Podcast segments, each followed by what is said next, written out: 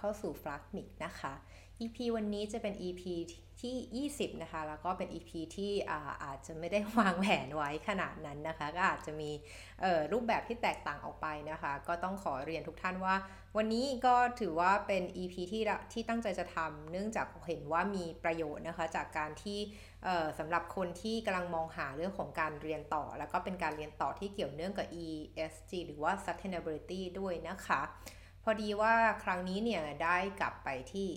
กรุงเทพนะคะ พอดีก็กลับไปทำงานแป๊บหนึ่งอะค่ะเหมือนกับไปร่วมประชุมนะคะ เพื่อศึกษาว่าจริงแล้วในเอเชียแปซิฟิกเนี่ยทิศทางการทำงานเรื่องของ ESG นี่เป็นอย่างไรบ้าง เพื่อจะได้นำกลับมาใช้ในการเป็นเหมือนต่อยอดในการทำโปรเจกต์ของฝ้ายที่เยอรมนีนะคะ พอดีจำได้ว่าน้องในทีมที่ทำงานที่ PwC เนี่ย PwC เนี่ยก็เพิ่งได้รับข่าวดีนะคะก็คือได้รับทุนฟูลไบส์นะคะ แล้วก็ได้เรียกว่าตอบรับจากมหาวิทยาลัยระดับ top U เนี่ยสี่แห่งด้วยกันนะคะ ที่เป็นการเรียนต่อระดับระดับปริญญาโทที่เกี่ยวเนื่องเรื่องความยั่งยืนนะคะ ก็เลยเรียกว่าพอหลังเลิกประชุมนะคะ ตอนตอนเย็นเนี่ยหลังจากหกโมงเย็นแล้วเนี่ยก็เลยชวนน้องเนี่ยมานั่งคุยกันสั้น ๆนะคะว่า การเตรียมตัวนะคะไม่ว่าจะเป็นการขอทุนนะคะรวมถึงการเตรียมใบสมัครนะคะ ต้องทำอะไรบ้าง ซึ่งตรงนี้ก็คงไม่ได้เป็นรายละเอียดแบบยิบย่อยขนาดนั้นนะคะ คิดว่าทุกท่านที่สนใจเรื่องของการหาทุนเรียนต่อหรือแม้แต่เรื่องการเตรียมใบสมัครเนี่ยก็คงจะต้องศึกษาข้อมูลอย่างละเอียดอยู่แล้วนะคะด้วยตัวเองในเรื่องของการดูเว็บไซต์ วิธีการขั้นตอนการเตรียมเอกสารอะต่างๆ นานานะคะ ดังนั้นคลิปนี้เนี่ยก็คงจะเป็นการให้ให้ให้ให้ประสบการณ์สั้นๆประมาณ 20 นาทีของน้องนะคะในการเตรียม ตัวในการทั้งขอทุนการศึกษาแล้วก็สมัครเรียนมหาวิทยาลัยนะคะ ซึ่งก็อาจจะไม่ได้ตอบทุกคำถามของทุกท่านที่ฟังนะคะ แต่คิดว่าน่าเป็นประโยชน์บ้างนะคะสำหรับคนที่กำลังเตรียมตัวนะอย่างน้อยก็เป็นกำลังใจนะคะว่ามันมันเป็นไปได้นะคะในการเรียนต่อครั้งนี้ของของของเด็กไทยนะคะของคนไทยจะไปเรียนต่อ ระดับนั้น แล้วก็ขอทุนการศึกษาได้ด้วยนะคะ ก็ยังไงเชิญรับชมรับฟังนะคะ แล้วก็ถ้าเกิดมีใครมีคำถามอะไรเพิ่มเติมเนี่ยก็สามารถส่งมาที่ inbox หรือว่าช่องทางต่างๆ ของฝ้ายได้ไม่ว่าจะเป็นทางเพจนะคะ7ปีใต้ปีก Inselect หรือแม้แต่ใน YouTube เองนะคะ ก็จะคอยเข้ามาเช็ค แล้วถ้าเกิดมีคนต้องการให้ลงละเอียดเรื่องเรื่องนี้เพิ่มเติมเนี่ยก็จะได้ชวนน้องมาคุยด้วยในครั้งหน้านะคะเดี๋ยวเชิญรับชมกันได้เลยค่ะ สิ่งที่คนเข้าใจผิดละกันว่าสิ่งที่เด็กมหาลัยเข้าใจผิดคือทำกิจกรรมเยอะๆ ไปสมัครงานอะไรจะได้ได้ แต่นึกว่าพอไปสมัครมหาลัยที่อเมริกา หรือว่าสมัครทุนฟูไบเองเขาไม่ได้มาดูนะ คุณทำกิจกรรมมาสิบอย่าง แต่กิจกรรมนั้นอะมันคือสิ่งที่รีเลทสิ่งที่คุณจะไปเรียนหรือเปล่า สมมติอย่างมิวไปเรียนเรื่องสัสเตนถ้ามิวภาษาว่าเฮ้ยมิวเป็นประธานค่ายมิวทำทำเป็นสิบอย่างเลย แต่ไม่มีอะไรเลยที่เกี่ยวข้องกับด้านที่จะไปเรียน มันก็ไม่คอนวินซิ่ง หมายความว่าคือเราสมัครโปรแกรมเป็น sustainability management อย่างนี้ปุ๊บเนี่ยคุณก็ควรจะต้องมีกิจกรรมที่ถ้าจะมีกิจกรรมที่เกี่ยวกับเรื่อง sustainability ใช่ค่ะโอเค ไม่ใช่เรื่องที่เกี่ยวกับอะไรก็ได้อะไรก็ได้ที่เป็นกิจกรรมใช่ค่ะอันนั้นคิดว่าจะเป็นสองพอยจุดหนึ่ง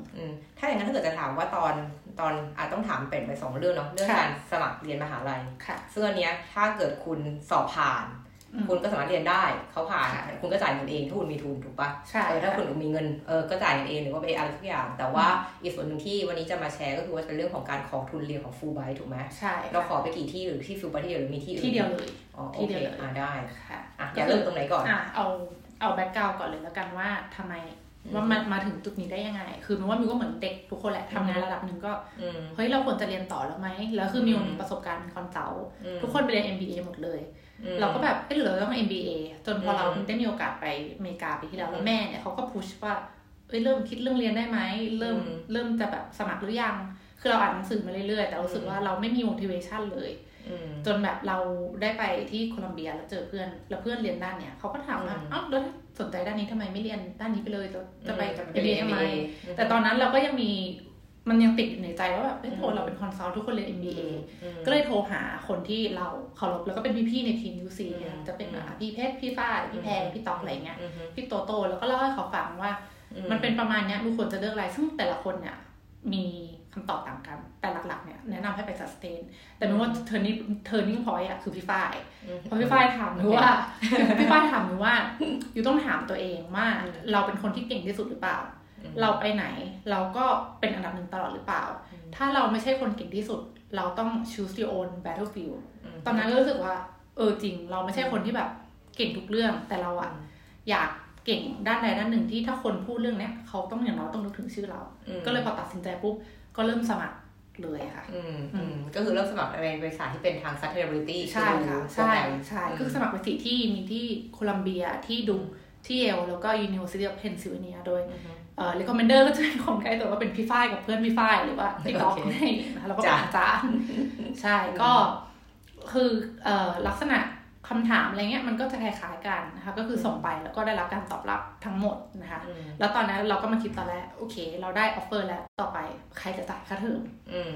คือเราได้ยินเรื่องฟูไบมา แล้วเรารู้สึกว่าทุนเนี้ยมันตอบโจทย์เราตรงที่มันคือตอนมิวเรียนอยู่มปลายมันเคยได้ทุน AFS ซึ่ง goal เนี่ยมันคือไม่ใช่แค่ว่าเอ้ยอยู่ได้ทุนไปเรียนแต่มันคือการแบบ create พวก cultural understanding เป็นการแบบแลกเปลี่ยนวัฒนธรรมแล้วก็เหมือนแบบว่าสร้างประโยชน์ให้กับสังคมก็เลยมองว่าเฮ้ยเราอยากจะ ลองทุนนี้ ซึ่งตอนที่มิวตัดสินใจว่าเราจะสมัครทุนเนี่ยมันเป็นช่วงประมาณเอ่อธันวาปีที่แล้วอะค่ะแล้วปกติเนี่ยประมาณช่วงกุมภาทุกปีเนี่ยเขาจะประกาศมาว่าเขาเปิดรับสมัครแล้วนะ แล้วเขาจะเปิดให้รับสมัครเป็นเวลาสี่เดือน ซึ่งมิวเตรียมตัวตั้งแต่ช่วงธันวาแหละหมายความว่าสี่เดือนเนี่ยคืออยู่เตรียมตัวก่อนกี่เดือน คือตั้งแต่เปิดจนถึงจนถึงเขาปิดรับสิ้นเดือนเมษาค่ะ คือด้วยความที่มิวทำแอปพลิเคชันมหาลัยมา มิวก็ค่อนข้างเตรียมตัวมาเลย เพราะว่ามิวก็จะไปศึกษาจากปีที่ปีก่อนๆว่า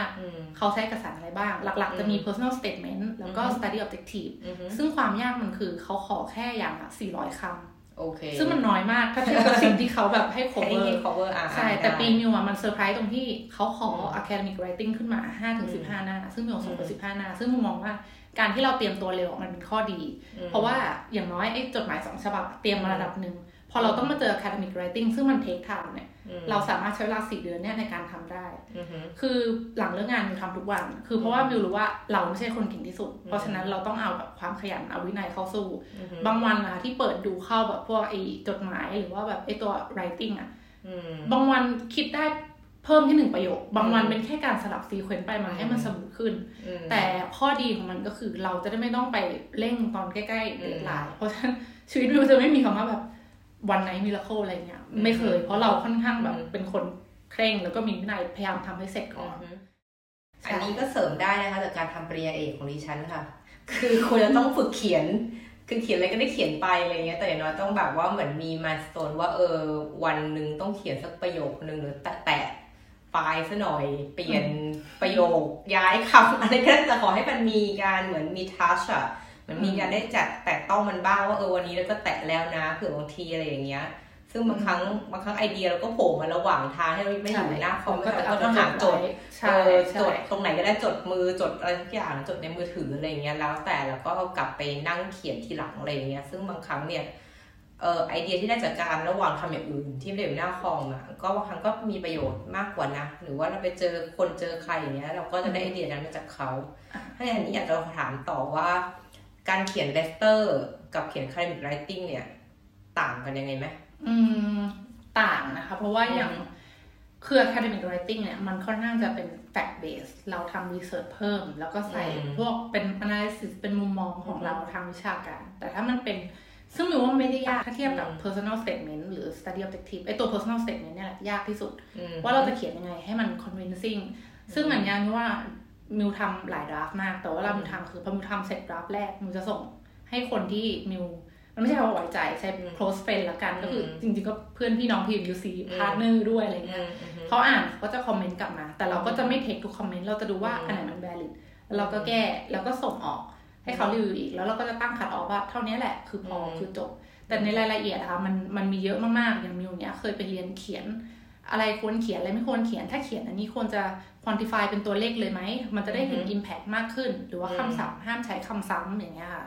ซึ่งจริงๆมันก็มีแบบพวกบริษัทคอนซัลท์หลายที่ที่แบบเขารับช่วยทำตรงนี้แต่เราก็มองว่าคือสังคมรอบข้างเราเป็นคนที่เก่ง แล้วเราเชื่อในความสามารถเขา เพราะฉะนั้นเนี่ยเขาสามารถให้คอมเมนต์อะไรได้ ซึ่งมิวไม่ได้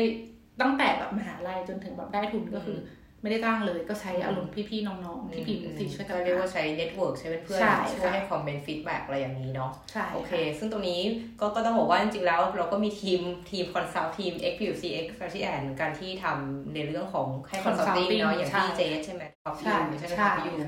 ก็คิดว่าถ้าถ้าถ้าถ้าใครสนใจเรื่องพวกนี้แล้วก็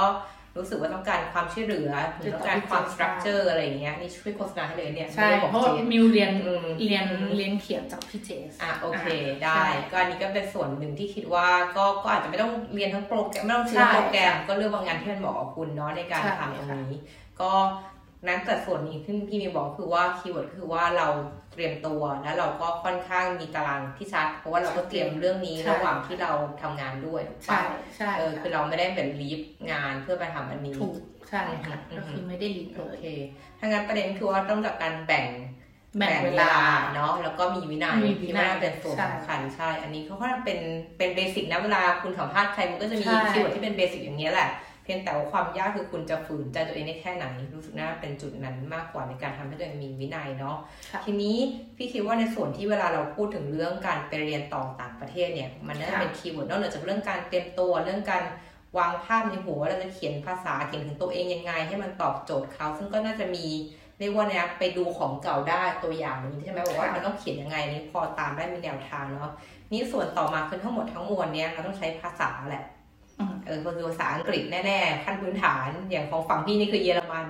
ก็เลือกเอาจะเอาแบบไหนนะอันนี้ภาษาอังกฤษคำถามคือยูเข้าภาษาอังกฤษนี่เป็นยังไงบ้าง คือคือมันมิวว่าอะมิวว่ามิวค่อนข้าง fluent เนาะเพราะว่าอืมตอนมปลายมิวเคยได้ทุน AFS แบบที่เราไม่ได้จ่ายนะคะ คือเขาอืมสปอนเซอร์เราร้อยเปอร์เซ็นต์อือฮึก็คือไปเรียนที่อเมริกา ซึ่งเออไปตอนแรกอะเรารู้สึกเลยว่าเราพูดได้แต่เราฟัง ไม่ได้อือฮึตอนนั้นก็จะพก talking dick ถ้าเป็นสมัยก่อนแล้วก็แบบหนังสือใช่เหมือนกันอะไรอืมฮึพวกเนี้ยค่ะ แล้วก็กลับบ้านมาจะดูซีรีส์อืมฮึซีรีส์ Vampire Diary ตอนนั้นที่ดูนะคะก็คือจะเปิดเปิดซับเป็นเอ่อภาษาอังกฤษเพื่อดูว่าศัพท์ตัวไหนที่เราไม่รู้เนี่ยอืมแล้วก็กดพอแล้วก็เปิดตาม หรือบางทีมันจะเป็นแบบพวกอืมประโยคอะไรสั้นๆที่เขาพูดเนี่ยเราก็ใช่พูดเรียนแบบเป็นสำแสดเนียงงเป็นแบบภาษาอ่าพูดเราจริงๆใช่เราก็ต้องพูดแบบ เรียนแบบสำเนียง ซึ่งทำอย่างเงี้ยอยู่ประมาณสิบเดือนพอกลับมาไทยทุกคนก็บอกว่า เฮ้ยมันเปลี่ยน แต่ทีเนี้ยการที่เราพูดภาษาอังกฤษสื่อสารได้กับการพูดได้แบบ professional มันต่างกันอืมฮึทีเนี้ยถามว่าฝึกยังไง คือปกติอย่างมิวอยู่คอนโดเลยคนเดียวเนี่ยจะชอบพูดคนเดียวอืมคือบางทีมันเหมือนแบบไม่ต้องพูดรู้เรื่องก็ได้นะ อาจจะคิดแบบอืมเออฉันจะพูดเรื่องนี้ละกัน แล้วก็อืมพูดเลยเดินไปดูหน้ากระจกลองพูดอะไรอย่างเงี้ย แล้วพบอืมมันไปเรื่อยๆ มันจะมีความ fluent อืม ใช่มิวว่าอันเนี้ยช่วยอืมอืมซึ่งอันนี้ช่วยทั้งเรื่องการเขียนด้วยไหมคือคือคือเขียนคือเขียนยังไง เพราะพี่คิดว่าในช่วงแรกนี้ไม่แน่ใจเข้าใจถูกหรือเปล่านะเพค่ะราะเราไม่เคยในระบบของอาหารอะไรพวกนี้ถ้าอยู่ฝั่งเยอรมันจะไม่เหมือนฝั่งอเมริกาหรืออังกฤษอยู่แล้วก็คือว่าเอ่อยูมีสัมภาษณ์ไหมหรือว่าหรือว่าส่วนใหญ่เรามีคือเป็นคือเป็นเอาทั้งสัมภาษณ์ทั้งแล้วก็เขีเขียยนนด้วยถูกใช่ปะใช่แสดงว่าทักษะต้องครบแค่ไม่ใช่แค่สอบ TOEFL TOEIC ผ่าน หรือ i อเอลจบแล้วไม่พอใช่ถูกปะในใช่ระหว่างที่ process การสมัครก็ยังมีการสอบสัมภาษณ์กับใช่เราด้วย คือมิวว่าโอเคมหาลัยอเมริกามันจะมีความว่าอืมเขาจะดู overall อืมคุณฉลาด IQ EQ สูงสุด ไม่ได้แปลว่าคุณจะสอบติดอืมฮึเขาจะดูด้วยว่า แล้วคุณเคยทำอะไรเพื่อสังคมไหมอืม you นี่สูงมากเลยแต่ภาษาอังกฤษไม่ได้ ก็ไม่ใช่หรือเปล่าอืมหรือว่าจดหมายที่ you อ่านไม่ convincing หรือว่า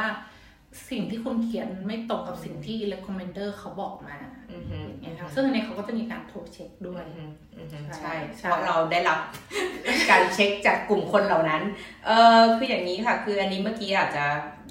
มาเรียกว่านี้เป็นการพูดแบบไม่มีสคริปต์เนาะนั่นหมายความว่าคือมิวเนี่ยอยากจะให้มาแชร์เรื่องของการได้ทุนฟูลไบเนาะซึ่งเป็นการหาเงินทุนในการเรียนเนาะเพราะว่าค่าใช้จ่ายการเรียนเมืองนอก ก็ไม่ถูกแน่นอนเนาะ ค่ะคือบางคนกลับมาก็ยังต้องใช้ใช้ทุนต่อหรือใช้เงินที่กู้มาต่อเนาะอันนี้คือฟูลไบ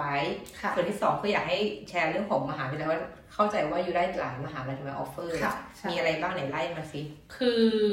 ตอนแรกอะมิวสมัครโคลัมเบียที่เดียว เพราะว่าตอนนั้นอืมแม่ไปเที่ยวต่างประเทศแล้วเขาก็ไป drop เราไว้ที่นิวยอร์กให้อยู่ที่นั่นสองอาทิตย์อืมเราก็ไปแล้วเฮ้ยเราชอบที่นี่จังคือคอร์สมันได้ แล้ววิชาเรียนมันน่าสนใจมันไม่ได้เป็นแบบ NY จ๋าแต่มันมีแบบ sustainable finance อะไรอย่างนี้ด้วยค่ะ แล้วก็อืมเหมือนมันเป็นฮับมีเป็น Earth Institute แล้วก็มีแบบจัดพวก climate week อย่างล่าสุดอยู่นี่แล้วก็เพิ่งจัด ก็เลยตอนแรกสมัครที่เดียว แต่ทีเนี้ยก็คุยกับเพื่อนเพื่อนก็บอกจริง ๆ มันควรจะสมัครแบบพวกมหาลัยอื่นเพื่อ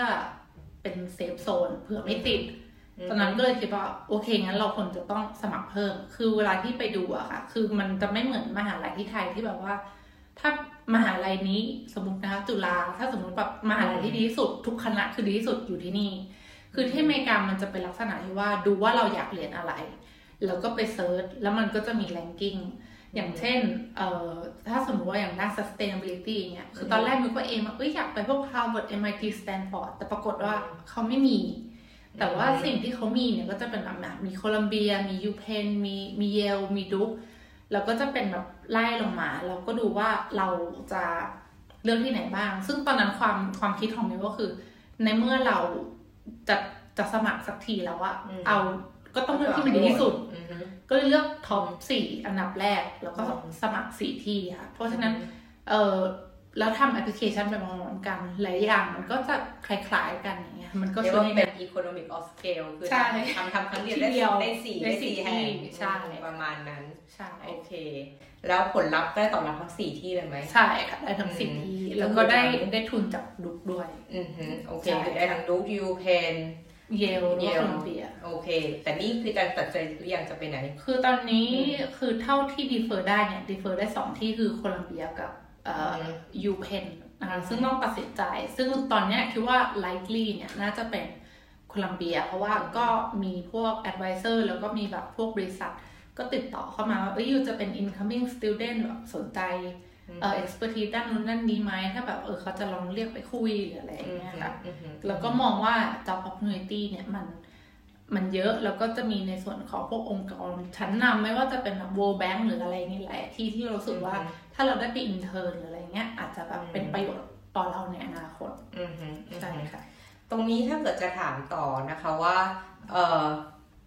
คิดว่าตอนที่กระบวนการในการทำแอปพลิเคชันต่างๆเนี้ยคือภาษาอังกฤษหนึ่งหลักคือต้องฝึก แต่ส่วนต่อมาคือเรื่องของการเรียบเรียงปะเรียบเรียงความคิดเรียบเรียงอะไรพวกนี้แล้วก็การจัดลำดับก่อนหลังอะไรพวกทั้งหมดเนี่ย อันนี้เรารู้สึกว่ามันมันเป็นสิ่งที่ เราฝึกมายังไงหรือได้มาจากการทำงานหรือว่ายังไง มิวว่าได้มาจากการทำงาน คือมันไม่ได้จะบอกว่าอาชีพที่มิวทำดีที่สุดนะแต่รู้สึกว่าเราเคยพูดแล้วเหมือนกันแต่มิวรู้สึกว่าถ้าอันนี้มันไม่ได้เปรียบเทียบแต่ถ้าเทียบกับคนรุ่นเดียวกันหรืออะไรเงี้ยประสบการณ์ทำงานผ่านมาเท่ากันเรารู้สึกว่าการทำงานเราอะสตรัคเจอร์คือการทำงาน consult ก็คือคือความกดดันมันมีอยู่แล้ว แต่ด้วยความที่ว่าคุณต้องเป็นคนไวในการที่จบ project นี้ คุณต้องไปทำอีก project หนึ่งซึ่งอาจจะเป็นคนละ industry ก็ได้ แล้วมันต้องใช้หลากหลาย skill คือนอกจากแบบ you ต้องมี technique skill แล้วรู้เรื่อง business รู้เรื่อง industry specific คุณจะต้องมี soft skill ในการที่จะ manage คน การที่จะ present การที่จะพูด การการเขียนต่างๆอะเพราะฉะนั้นอะทุกอย่างพอมันมันหล่อหลอมมันกลายเป็นคนที่แบบเราสามารถทำได้หลากหลายสกิลอะค่ะ นั่นหมายความว่าจริงๆแล้วคือก่อนก่อนตัดสินใจไปเรียนต่อเนี่ย อันนี้ก็คือเรียกว่าเราก็ทำงานก่อนถูกไหมไม่ใช่เรียนต่อทีจะเรียนจบตรีถูกปะใช่เรียกว่าแกลของการจบตรีจะไปถึงโทนกี่ปี ก็ถ้าถ้ามิวไปเรียนปีหน้าก็คือจะครบห้าปีพอดี คือเรียกว่าเราก็ทำงาน มาห้าปีแล้วเนาะซึ่งตรงนี้ก็เป็นบางบางหลายครั้งนะที่เราที่พี่คุยกับน้องๆเนี่ยที่แบบว่าทั้งก่อนไปเรียนที่จะถามก่อนว่าถ้าอยู่เรียนตรีรู้สึกว่าสิ่งอยู่เรียนมา ยังไม่ใช่สิ่งที่อยากทำเนี่ย ก่อนไปโทก็อยากให้มันซ้ำรอยเดิมคือเอาให้ได้ว่าจะทำอะไรจะหาเลี้ยงชีพด้วยอะไรอย่างเงี้ยแล้วค่อยไปเรียนแต่ถ้ายังไม่ออกก็ทำงานก่อนทำให้จนรู้ว่าเราชอบหรืออะไรอะเราไม่ชอบอะไรนะคะรู้ว่าไม่ชอบใช่ไม่ชอบแบบนี้จะได้รู้ว่าเอองั้นเราต้องไปดูวันอื่นต่อเนาะ แล้วก็เวลาที่พี่ถามเมื่อวานนี้ก็เจอคุณไอซ์ที่เพิ่งกลับมาจากเคนล็อกป้าใช่ไหมใช่เคนล็อกนั่นคือไม่จบเลยเคนล็อกพี่ก็ถามคำถามเหมือนกันว่า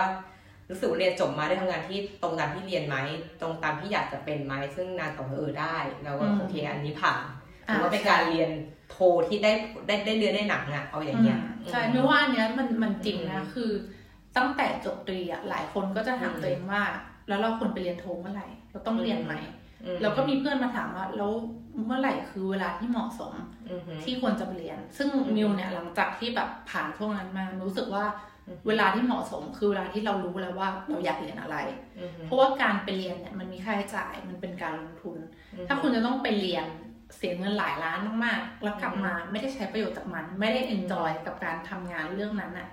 มันเหมือนเอาเงินไปแบบไปละลายแม่น้ำเราอาจจะได้ความรู้มาแต่เราไม่ได้เอาไปใช้อะไรต่อพ อพูดถึงเรื่องนี้ก็จะกลับไปย้อนตอนต้นที่มีพูดถึง MBA เนาะคือเรา MBA นะคะจริงๆแล้ว MBA for Sustainability Management เนาะเป็นแต่ก็เป็น MBA สมัยเมื่อ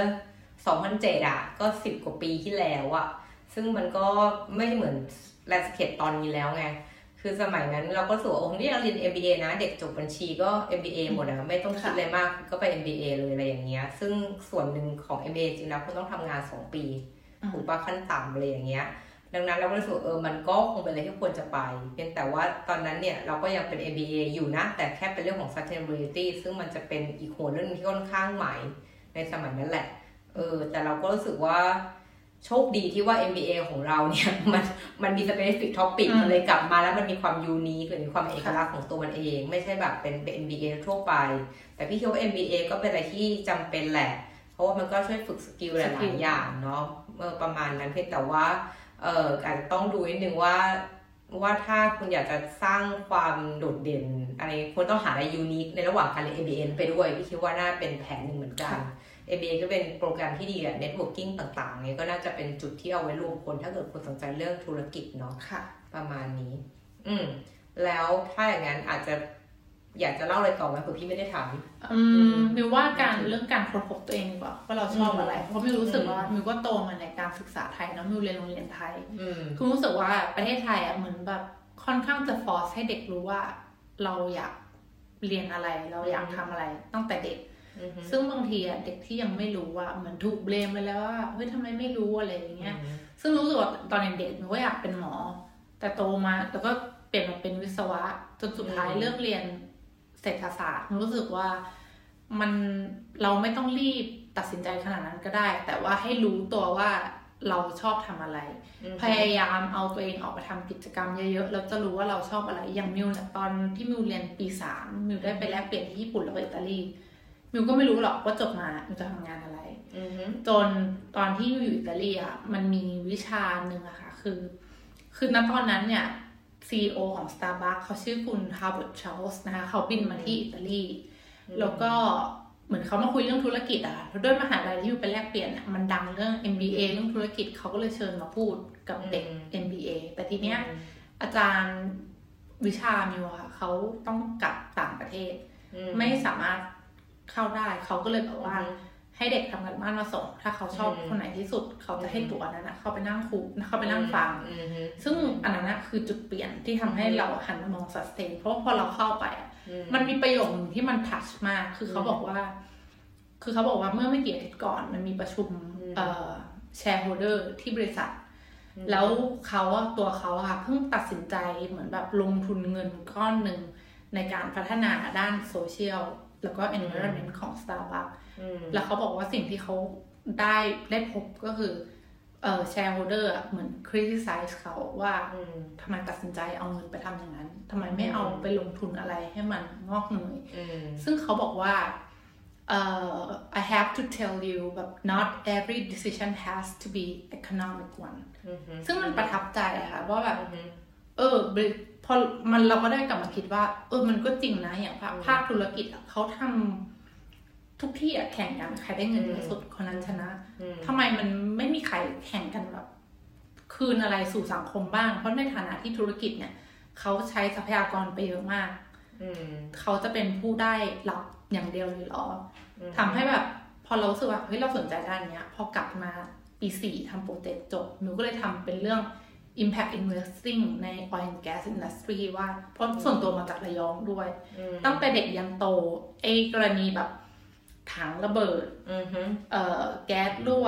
น้ำไอ้น้ำมันรั่วอะไรเงี้ย คือมันเกิดขึ้นมาตลอดณวันที่มิวทำแอปพลิเคชันฟูไบอะเมื่อตอนต้นปีอะเดือนมกราข่าวเนี้ยก็ยังออกอยู่ แล้วก็แบบ